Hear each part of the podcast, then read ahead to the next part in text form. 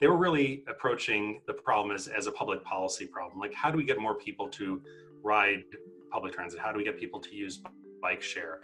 We've got a lot of people moving into the city, you know, people who are living in, you know, newly built buildings and have never used these before. Maybe they, you know, were in college, maybe they were somewhere where they drove everywhere. How do we educate them and you know, help influence them to try out these different options?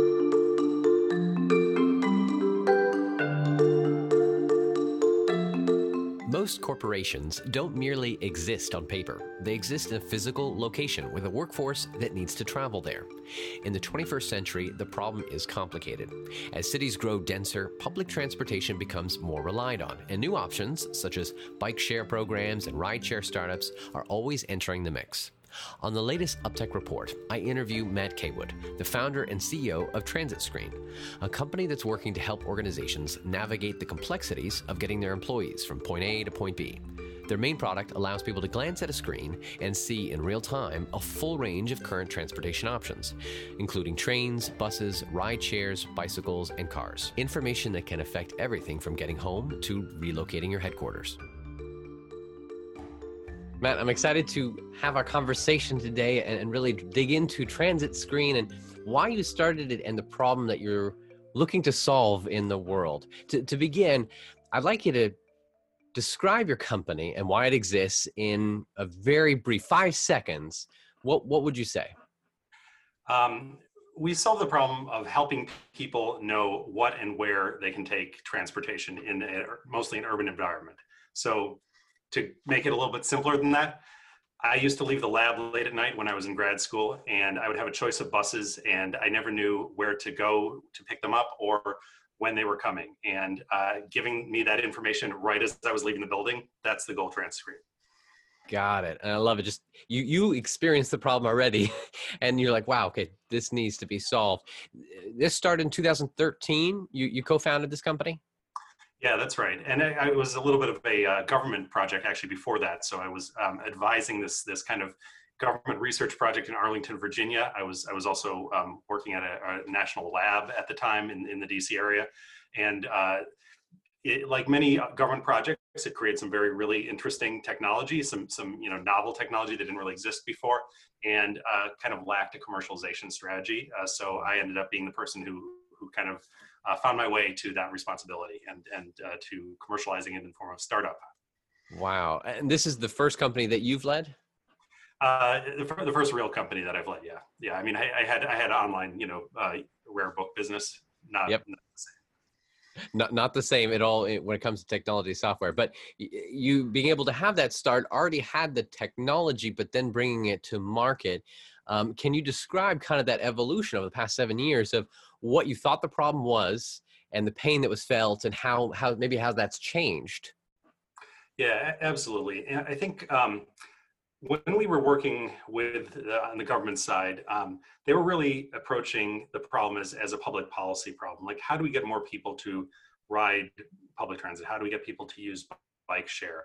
We've got a lot of people moving into the city, people who are living in newly built buildings and have never used these before. Maybe they were in college, maybe they were somewhere where they drove everywhere. How do we educate them and help influence them to try out these different options, right? And so that was the fundamental policy problem. But the real kind of where the rubber met the road was when we, meaning myself and my co-founder Ryan, who's sort of the business development side of our company at the time, found our way to all these different industries that had problems relating to the new transportation forms that were becoming available in cities, right? So you look at real estate owners who are paying a premium to be located close to new transportation options or to metro or the subway or even bike share.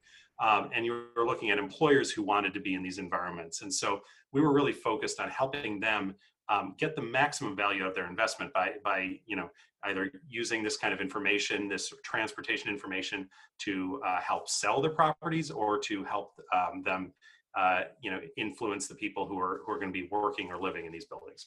How has that then kind of evolved with your current client base that you see going forward, that the biggest growth area?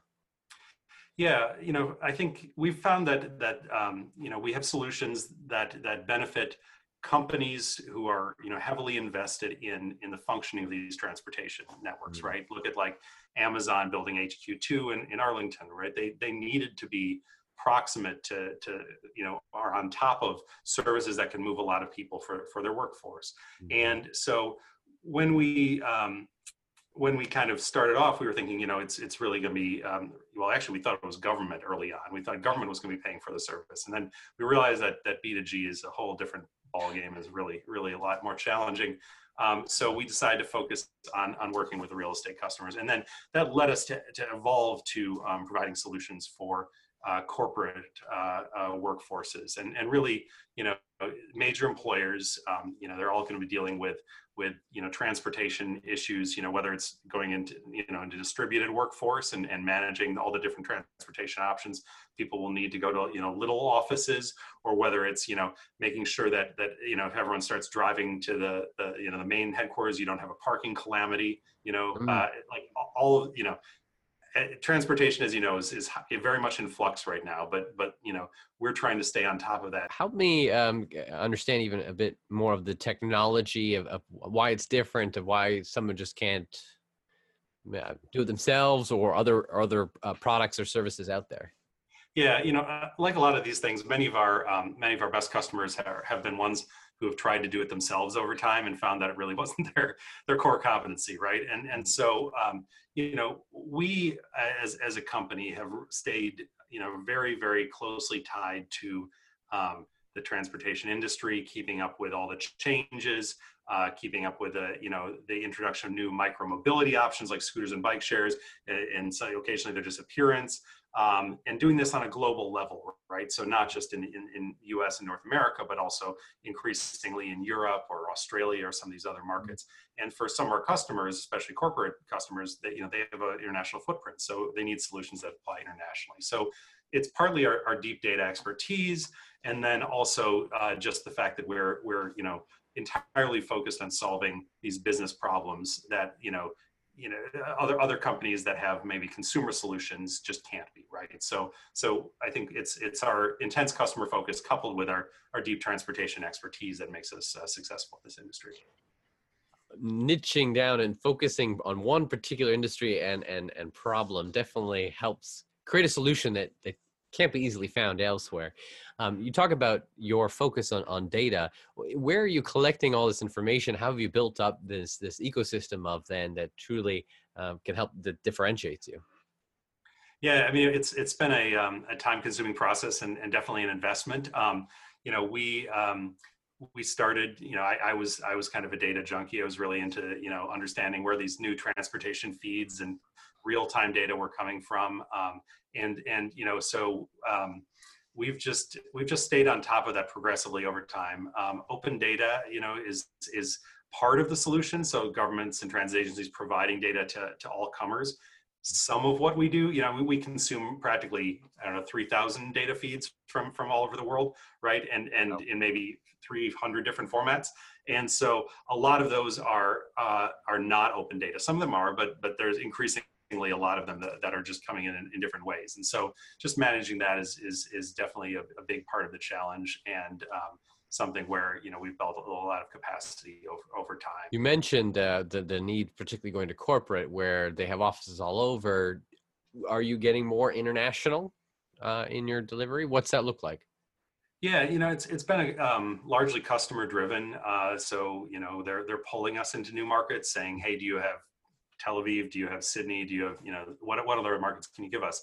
And, you know, that's one of those things where we're very happy to help, because I think, you know, it really just speaks to the fact that we are the solution provider that people are looking for, you know, with this kind of international footprint. And, you know, it also, if we have to go and get data in a new city, it makes it really not easy for us to, you know, to say, oh, by the way, this large company that you probably know about is asking. It's not us. You've never heard of us, but it's these guys who are asking for it. It gives you credibility to be able to make those requests and move into those spaces. Yeah, that makes sense. That kind of growth. Then moving forward from here, then what do you see as the future for you, both in the near term with the current ecosystem that exists, and the long term of like 5 years from now that you're heading towards, and you see down the pipeline, what's coming up next?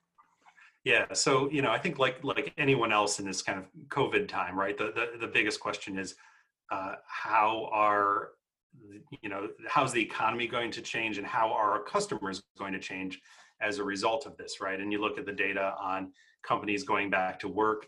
Everyone's got a plan to go back, in some form or another, but maybe there'll be more distributed work, maybe there'll be more remote work, understanding that creates, more complexity that makes it harder for companies to kind of manage their footprint, I think, in the long run, is something that we're very interested in looking there and looking for solutions with our partners and our customers that could help them address these kinds of challenges. Certainly in terms of urban transportation, transit networks are going to be very troubled for a while, after this. And you're going to see longer headways between vehicles. You're going to see more crowding, perhaps limited capacity, all stuff that requires real-time information to make it work smoothly, right? Because if the difference between a classic kind of European transit network where you can show up, and something's coming every 2 minutes or 3 minutes, versus a more of an American kind of experience where it's like coming every 20 minutes. If it's 20 minutes, you really need the information, and you need the information everywhere, not just in your mobile, like you need a screen, because otherwise you're going to end up having a bad experience, right? And so for us, like understanding and that these things are going to change and are going to create, I think more demand for these kinds of products in the long run, is a very important direction for us. Mm-hmm. Where can people go to learn more about your company, and what's a good first step for them to take?